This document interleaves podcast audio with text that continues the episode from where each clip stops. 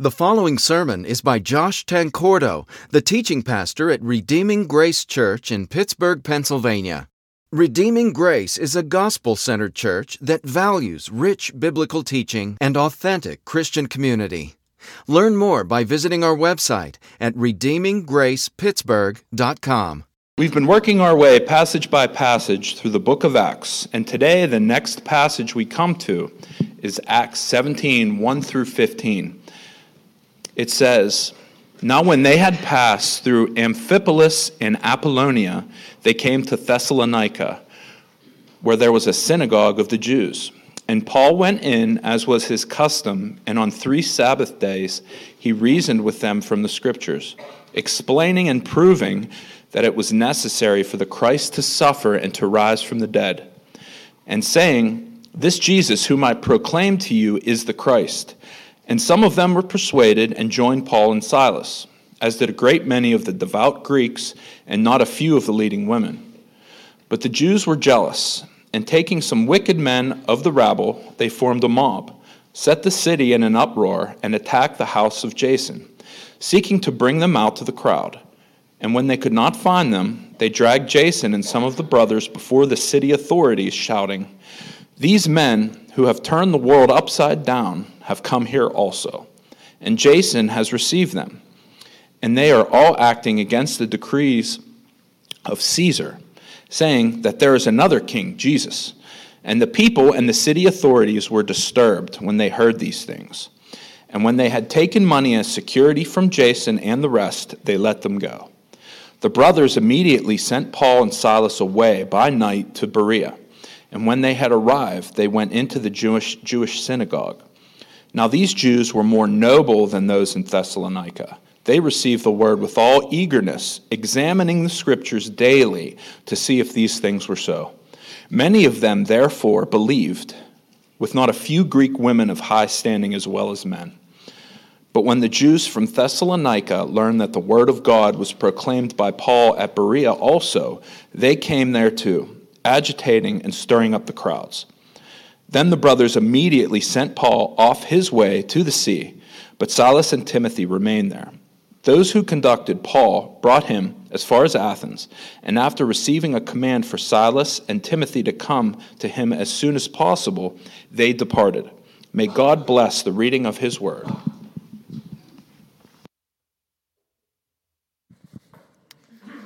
Amen. Thank you, Shane. Let's pray together.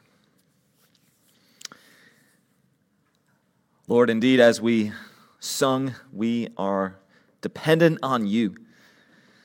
We have the scriptures in front of us, but nevertheless, we need you, Holy Spirit, to speak these scriptures to our hearts, Lord. We need you to open our eyes, to work within us, to shape and fashion us and accomplish your perfect purposes, Lord, within each person. Lord, so I pray that you would do that, that you would get glory for yourself, that you would help not one person, not a single one of us to leave here without seeing what you want us to see and being changed as you'd have us be changed, Lord.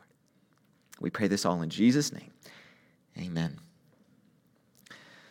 Um, one of the greatest burdens that I have and that I hope you have if you're a Christian is a burden for the souls of those who don't yet know Jesus. And of course, the closer someone is to us, the more of a burden we naturally have for them.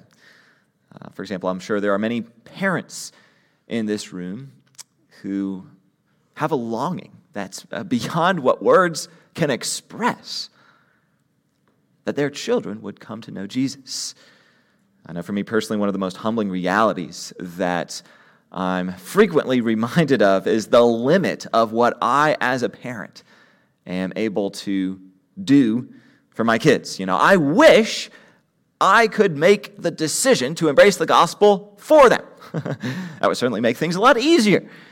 But of course, that's not possible. Now, it's true that there are plenty of things that Becky and I can do and that we try to do faithfully. like living in a Christ like manner at home and uh, teaching our kids systematically through a catechism and frequently reading from the Jesus Storybook Bible, you know, things like that.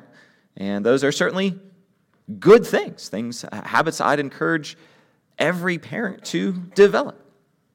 Yet, even as we do all of the right things, we are still utterly dependent on the Holy Spirit to show our kids their need for the gospel and lead them ultimately to, to saving faith in Jesus. And uh, we long so deeply for Him to do that. And this longing, of course, isn't just uh, something that parents feel for their children, but something that many people feel for those they love spouses, siblings, close friends, even neighbors and coworkers. The thought that so many people all around us are headed down a path toward a Christless eternity is difficult to even process and understandably leaves us feeling burdened for their souls. And that's a good thing. I mean, we should be burdened. And yet, it's also important for us to remember that God doesn't expect us to do what only He can do in people's hearts. He's the only one who can bring someone to saving faith. And so, God doesn't expect us to do that. He simply, simply expects us to be faithful in our part of that process. And uh, that's precisely what we see with the Apostle Paul here in the main passage of Scripture we'll be looking at today Acts 17, verses 1 through 15. That concept of faithfulness. Paul was faithful to God's call and God's word. That's the main idea of this passage. That Paul was faithful to God's call and God's word. So let's look at each of those two aspects of faithfulness. First, let's look at how Paul was faithful to God's call. In Acts 9, God reveals himself to Paul on the road to Damascus and humbles him and calls him to spend the rest of his life spreading the gospel throughout the Roman world. And that's exactly what we find Paul doing in the first three verses, verses 1 through 3 of our main passage. Look what it says. Now, when they had passed through Amphipolis and Apollonia, they came to Thessalonica, where there was a synagogue of the Jews. And Paul went in, as was his custom, and on three Sabbath days he reasoned with them from the Scriptures, explaining and proving that it was necessary for the Christ to suffer and to rise from the dead, and saying, This Jesus, whom I proclaim to you, is the Christ. So notice the ways in which Paul engages with the Jews in this synagogue. Verse 2 tells us first that he reasoned with them from the scriptures.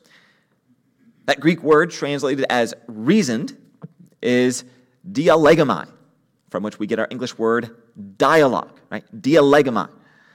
And in, indeed, that is what the word means. It refers not to some sort of sermon or dialogue, but or not to some sort of sermon or monologue, but rather to a discussion about something and uh, an exchange of ideas and opinions. Uh, we also find the same verb used in numerous other chapters in Acts to describe what Paul did in the various other synagogues that he visited in the other cities. It seems to have been his typical approach. And I think we do well to let that approach guide our encounters with people as well. You know, just imagine two people engaging in a genuine give and take dialogue. Seems to be something of a rarity in our society today of uh, shouting matches carried out over social media. I mean, just take a look at Twitter, right? Seems like we like to talk at each other rather than having true conversations and dialogues with each other. Everyone seems to be a lot more interested in what they have to say than they are in what others might have to say. And yet, if we actually want to reach the people we're called to reach, then we have to relearn that lost art of dialogue. And that means listening to people, right? Listening to people's ideas, listening to their concerns, listening to their experiences and hurts and needs. And why would we expect someone to, to listen to us if we haven't first listened to them? You know, when we spend time deliberately listening to people and asking good questions to draw them out and then listening some more, not only does that help us get to know them more so that we're better able to share the gospel in a way they can connect with, but it also will very likely make them more opening to listen to us and our ideas and experiences and beliefs. So, dialogue is definitely the way to go when it comes to sharing the gospel in any kind of informal setting. In addition, moving on to verse 3, we see that Paul also spent time explaining and proving that it was necessary for the Christ to suffer and to rise from the dead. That word translated explaining literally means opening. Paul opened the scriptures to them, explaining things in a clear, simple, straightforward manner. And uh, that, that's not always the easiest thing to do.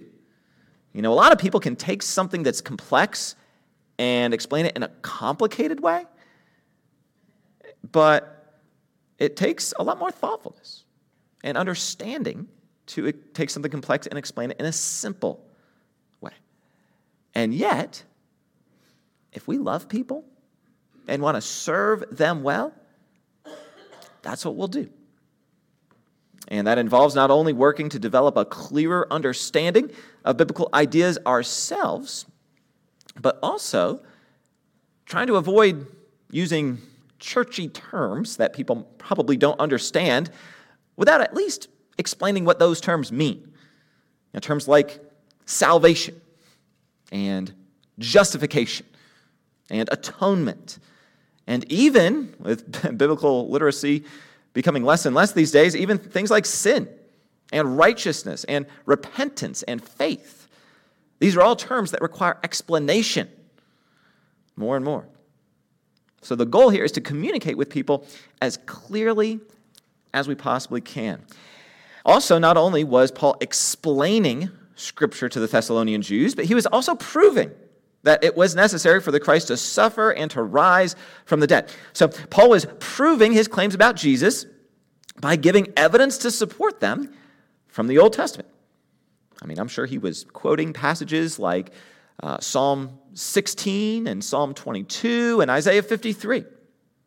Now, keep in mind that this was a Jewish audience that already considered the Old Testament to be authoritative. So these citations would have carried a lot of weight with them. By contrast, when Paul's speaking to Gentiles in the book of Acts, it's very interesting because he changes his approach. The things he says are still thoroughly biblical, of course, but he shares those biblical truths in a way that people can connect with. Uh, at times, as we're going to see next week in the second half of this chapter, he'll even quote pagan poets to them. And so, the principle for us to glean from this is to share biblical truths in a way that people will find persuasive.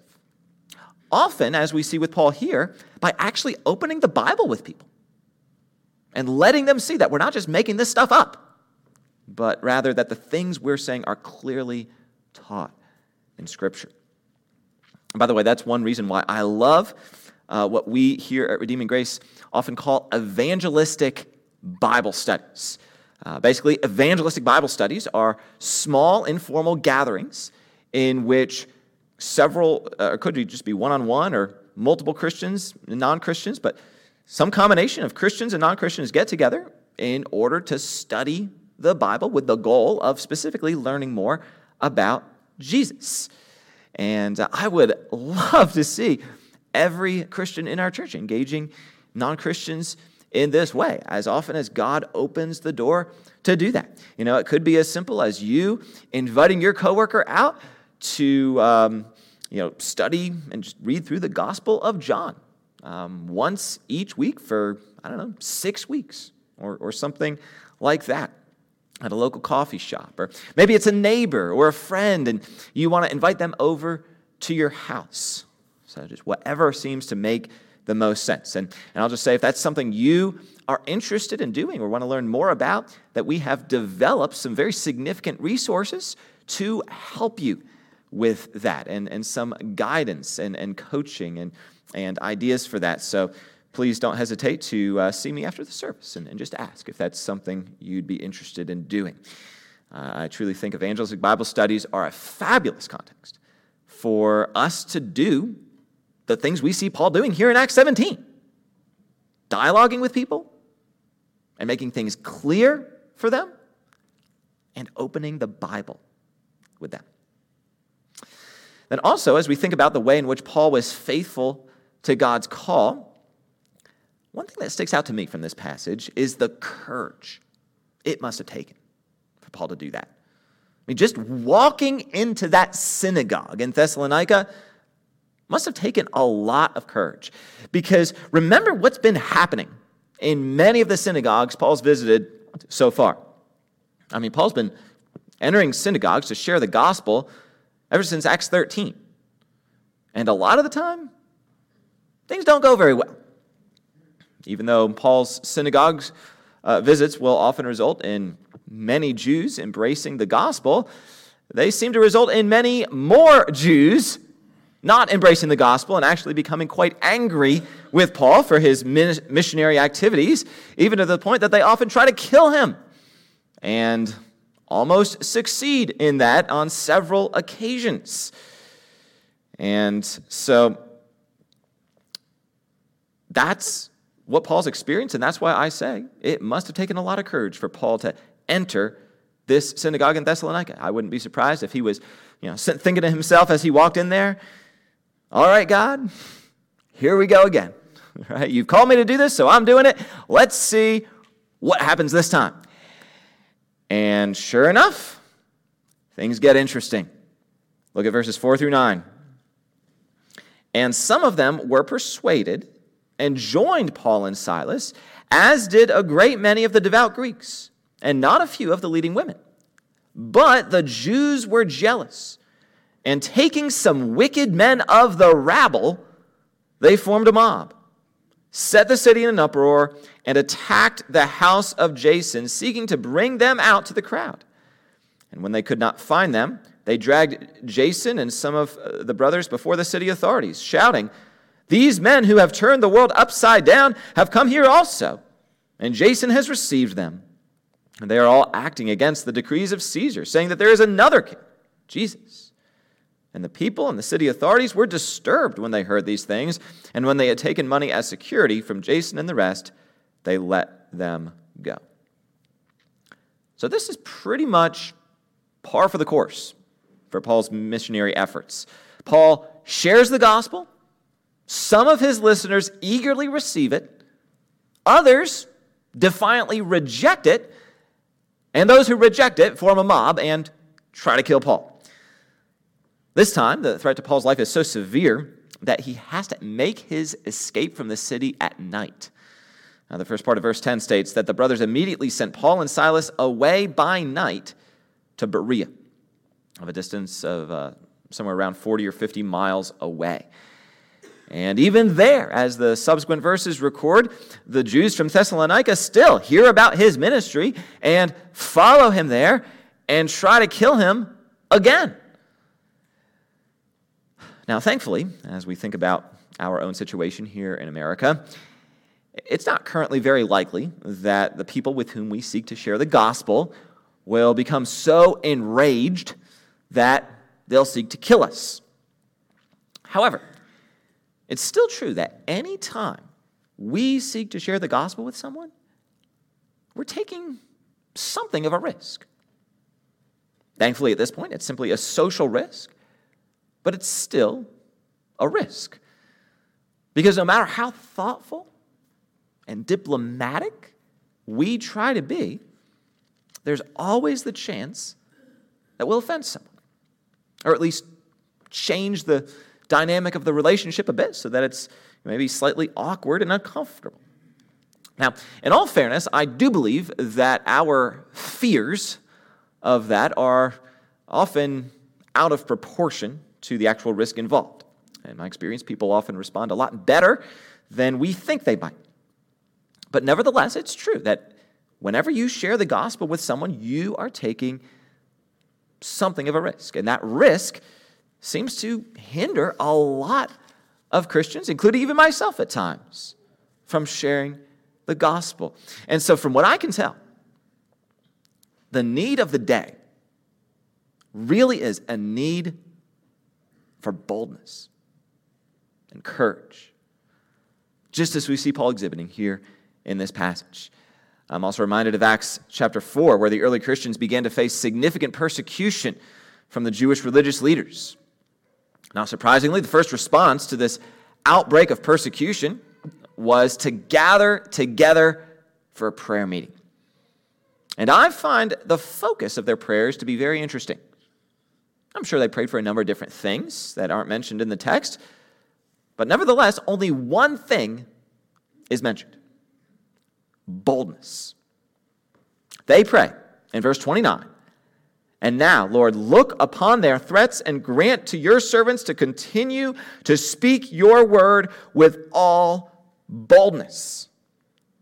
So, again, their focus, or at least from what we can glean from this text, their focus wasn't on God's guidance or wisdom or even on his protection or his favor, but rather on boldness.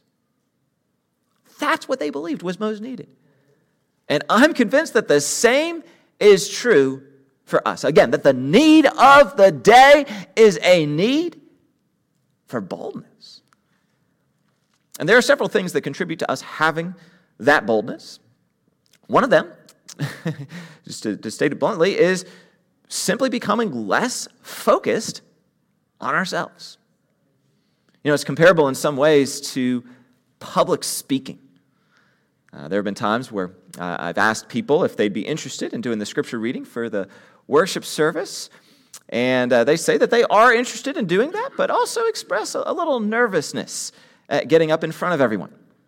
And so I usually tell them what I believe is the key to overcoming that nervousness, and that is to intentionally shift your focus off of yourself and what people will think of you, and instead start thinking of loving and serving others.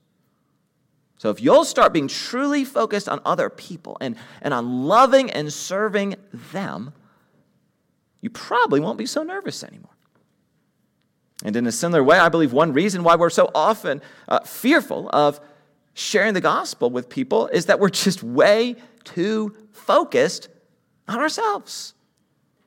It's sort of a paradox when you think about it, because the more you grow in your love for other people, the less worried you'll be about their opinions of you. Again, the more you grow in your love for other people, the less worried you'll be about their opinions of you.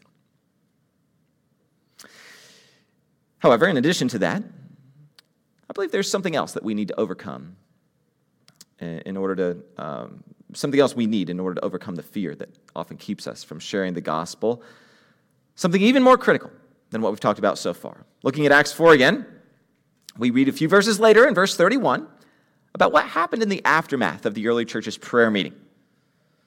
And when they had prayed, the place in which they were gathered together was shaken, and they were all filled with the Holy Spirit and continued to speak the word of God with boldness. So, can you identify the critical element there that led to them being so bold? It says that they were filled with the Holy Spirit. That, more than anything else, is what we need if we're going to share the gospel with boldness. We need more of the Holy Spirit, more of His power, more of His influence in our lives. Friends, He is absolutely indispensable and irreplaceable if we want to faithfully share the gospel with the boldness that's needed. Also, returning to our main passage in Acts 17 and moving forward, we see not only that Paul was faithful to God's call, but also that he was faithful to God's word. Look at verses 10 through 12. The brothers immediately sent Paul and Silas away by night to Berea, and when they arrived, they went into the Jewish synagogue. Now, these Jews were more noble than those in Thessalonica, and they received the word with all eagerness, examining the scriptures daily to see if these things were so. Many of them therefore believed, with not a few Greek women of high standing as well as men. So the Jews of Berea were quite a bit different than those of Thessalonica. Verse 11 says that they were more noble because, as it states, they received the word with all eagerness. Yet they didn't receive what Paul taught uncritically, but rather examined the scriptures daily to see if these things were so. That means they rolled up their sleeves and actually studied the Bible for themselves to make sure that Paul's teaching really was an accurate representation of biblical teaching. In a word, they were discerning. And that's a virtue that's just as critical, perhaps even more critical today as it was in the first century. Listen, the internet is a wonderful blessing in many ways. Yet, unfortunately, it's also something of a, I don't know, a swirling vortex of theological error. Now, obviously, there's plenty of solid biblical teaching online, and yet there's also plenty of error and even heresy. So, as your pastor, I can't encourage you enough to imitate the Bereans here and to be discerning. Don't be swept away by someone's charisma about how smooth about how smooth of a talker they are or the funny stories that they share and we need to focus not on how something's said but rather on what's actually being said and on how what's being said compares to scripture yet looking at these verses from a, another angle here we not only want to imitate the bereans in their discernment but also imitate paul in his faithful proclamation of the Bible's message. You know, the simple fact is that even though the gospel is, as a whole, certainly a message of good news, and a message that we should be able to share with joy in our hearts and excitement. Yet at the same time, there are nevertheless some elements of the gospel that many people find offensive. First of all, there's the, the idea that we're sinful, which has never been a very popular idea. Uh, nor has it been very popular that, to say that our sins deserve God's judgment. And even when we get to the very heart of the gospel, Jesus himself, there are still some elements that there are, some people might find offensive. Now, of course, most people are okay with talking about Jesus as a moral example. We're on pretty safe ground with that. But when we start talking about Jesus dying on the cross, things might get a little shaky. Because the obvious question is why did Jesus die on the cross? And, and why is that so important? Um, the answer is one that some people might have mixed feelings about. Jesus died on the cross as our substitute taking on himself the, the wrath of God the Father in our place. Now, there's also plenty to be said about God's love and the immensity of God's love in sending his own son to purchase our rescue.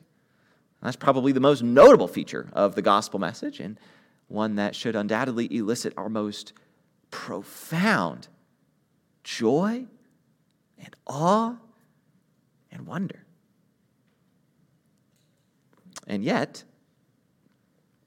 The love of God only makes sense, friends, against the backdrop of his holiness and his justice toward those who have sinned against him. And that can be offensive. Also, let's not leave out the fact that Jesus is the only way for us to be rescued from our sins, and that in order to rescue us, he requires that we repent of those sins. So, as you can see, there are several truths that are essential for the gospel that many people may not be very excited to hear. Yet we have to understand that it's not ultimately our job to get people to embrace these things. Of course, we want to try to be as winsome and persuasive as we can possibly be, but at the end of the day, it's God who has to do the decisive work in someone's heart and make them receptive. In 1 Corinthians 3 6, Paul states, I planted, Apollos watered, but God gave the growth. You know, when it comes to planting things, there are certain steps we can take to facilitate the growth of that plant. Right? We can make sure we plant the, the, the, the plant in nutrient rich soil and plant it in a place where it's going to get plenty of sunlight and also make sure it gets the water that it needs and so on. But one thing we can't do is make the plant grow. Only God can do that. We often think of it as the laws of nature, but ultimately it's God. Likewise, God's the one who gives the growth spiritually as well. Some Christians might plant, others might water, but only God can give the growth. So again, we come back to this idea of faithfulness. Our job isn't to do what only God can do, but rather simply to be faithful in our part. I've heard it compared before to the mailman, right? The mailman has one job deliver the mail, right? He doesn't have to stay up at night worrying about whether people will open the mail or what they'll think of it when he opens, when we open it. As long as he puts that mail in the mailbox, he's been faithful. You know, a couple weeks ago at the community by lead, uh, one of the, the ladies of the asked a great question. You know, she described how she had recently shared the gospel with some people in her life and was concerned that uh, perhaps some of the things she said might have made a few of them kind of upset. And so she asked, Did I do something wrong? That's a great question. And has a, happens to have a very simple answer. And the answer is unless you were just a complete jerk in the way you shared the gospel, well, the answer is no.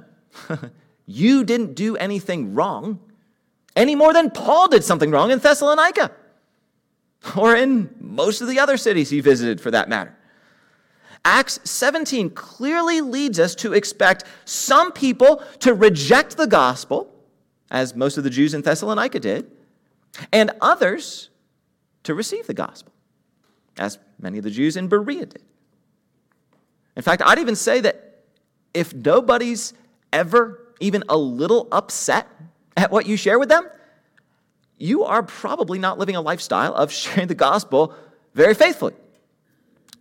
Now, if everyone's upset, it's probably not good either. Right? You might need to do some self evaluation and you know, make sure you're, you're being as sensitive and, and thoughtful as possible in, in your approach.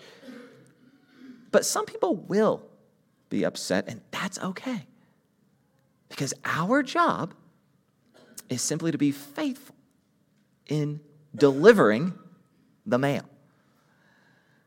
And when we lay our head on our pillow at night, having faithfully shared the gospel with those God has sovereignly put in our path, we can take comfort in the fact that not only have we been faithful to do our part, but also that the gospel we've shared has real power to penetrate even the hardest of hearts and bring even the most skeptical people to faith in Jesus. As Paul says in Romans 1:16 so famously, the gospel is indeed the power of God for salvation. So, as you think about the people in your life who have yet to embrace the gospel and, and perhaps even refused to embrace the gospel for years and years despite your best efforts, here's my encouragement for you in light of everything we've talked about this morning. Never stop praying. As we've already discussed, if this person is ever going to be saved, it's going to take a miraculous work of the Holy Spirit. So never stop praying for the Holy Spirit to do that miraculous work. Remember what Jesus said in Luke 18 in the parable of the persistent widow. How this widow kept on going to the crooked judge day after day, saying, Give me justice against my adversary. And finally, simply because the judge was so tired of her nagging him all the time, he gave her the justice she sought. So Jesus says, How much more will our righteous and loving God give his own children what we seek? If we're faithful in going to him day after day. We have no reason to think he won't, and every reason to believe he will. You know, I love the story of D.L. Moody, who was a uh, famous evangelist in the late 1800s. In the front cover of his Bible, D.L. Moody wrote a list of 100 people that he would like to see saved. And then he prayed for them regularly, day after day. By the time he died, 96 of those 100 people had come to faith in Jesus. It's pretty incredible, right? And yet, that's not all. The story doesn't end there. Guess what happened after that? At his funeral, the other four came to know Christ. So that now all 100 people had come to know the Lord. Never stop praying and believing that God will hear your prayers as well.